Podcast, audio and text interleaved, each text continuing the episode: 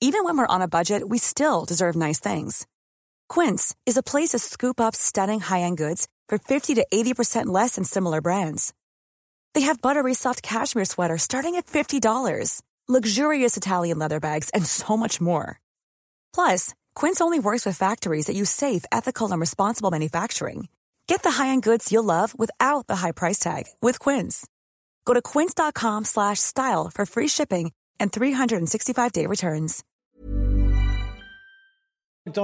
Bonjour Romain. Bonjour Brigitte. Lors du grand congrès de cancérologie qui s'est tenu ce week-end à Paris, on a montré un lien entre cancer du poumon et pollution et vous nous en parlez ce matin. Oui, on, assiste à une augmentation du nombre de cancers du poumon chez les non-fumeurs, euh, notamment chez les femmes. Et on savait évidemment que la pollution était mauvaise euh, pour les poumons. Mais là, en fait, ces chercheurs, des chercheurs britanniques, ont montré un lien direct entre pollution et cancer du poumon.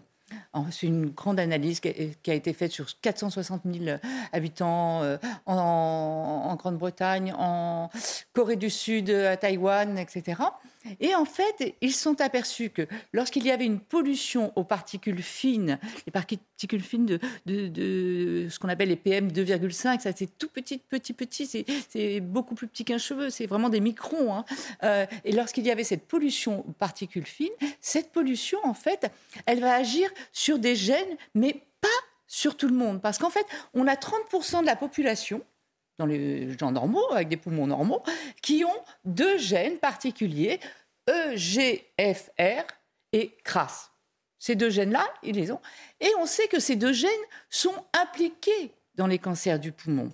Mais on ne savait pas exactement, on ne connaissait pas le mécanisme intime. Ce qui se passe pendant la, quand, on est, quand il y a une pollution aux particules fines, cette pollution, quand elle pénètre dans les poumons, elle va aller créer une inflammation. Cette inflammation va faire venir des globules blancs qu'on appelle des macrophages.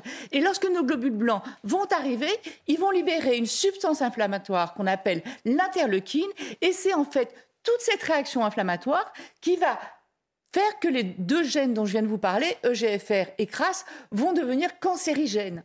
Donc c'est ça qui est dingue, c'est qu'on sait que c'est pas le gène lui-même. Lui, il pourrait rester tranquille, euh, sans bouger, sans rien faire et tout. Mais c'est quand il y a cette inflammation et ça va avoir, ça peut avoir des répercussions énormes. Bien sûr, première répercussion, il faut tout faire pour faire baisser euh, la pollution, ça on s'en doutait bien. Euh, non mais c'est vrai, quand vous fumez, vous décidez de fumer, mais quand vous respirez, vous décidez pas de l'air que vous respirez. Donc euh, il va falloir faire baisser cette pollution, première conséquence. Deuxième conséquence, ce serait quand même déjà essayer de savoir, connaître l'endroit où on est, si c'est pollué, si c'est pas pollué, ça sera important ça pourrait peut-être arriver. Ensuite, pouvoir peut-être, dans quelques années, détecter, parce que pour l'instant, on ne sait pas le faire on ne sait pas vous dire, tiens, vous êtes porteur du gène ou vous n'êtes pas porteur de ces gènes-là. Ce serait bien quand même de le savoir. Je rappelle que c'est à peu près 30%, c'est quand même énorme, 30% hein, de la population. Après, ce n'est pas parce que vous êtes porteur du gène que vous, du gène que vous allez faire non plus un cancer. Mais ça pourrait avoir des conséquences. Et surtout, celle qui me paraîtrait la meilleure, ce serait d'arriver à trouver un inhibiteur de l'interleukine, un inhibiteur de cette substance inflammatoire. Vous vous rendez compte, si on arrivait à trouver ça, on pourrait arriver à traiter, à prévenir ce cancer du poumon qui est en augmentation, et en plus en augmentation chez des gens assez jeunes, hein, c'est vers la cinquantaine. Donc c'est une avancée formidable d'avoir compris ce lien direct entre pollution et euh, cancer du poumon, attention, on ne va pas paniquer tout le monde.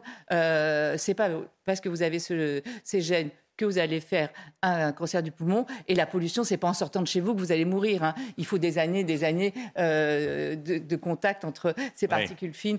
Mais, mais en tout cas, c'est intéressant d'avoir trouvé vraiment, parce qu'à chaque fois on le disait, oui, la pollution c'est mauvais pour les poumons. Oui, d'accord, c'est mauvais, mais mm. après, qu'est-ce qu'on en fait? De connaître le mécanisme intime, c'est une avancée vraiment. Et les cancérologues étaient, d'ailleurs, ça a été annoncé en premier à l'ouverture du, Congrès européen de, cancérologie.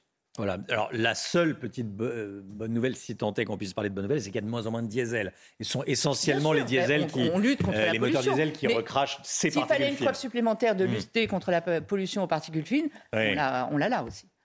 Merci Brigitte.